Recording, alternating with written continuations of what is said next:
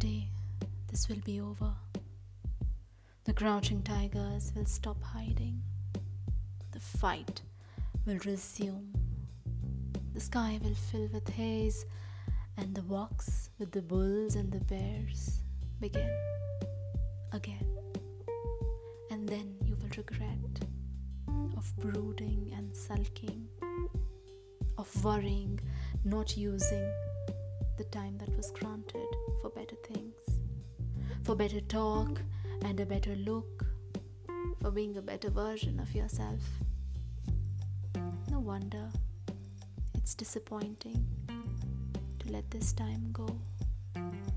What will the phoenix do but to rise from the ashes? These are the ashes to rise from. For a new song, a new set of wings.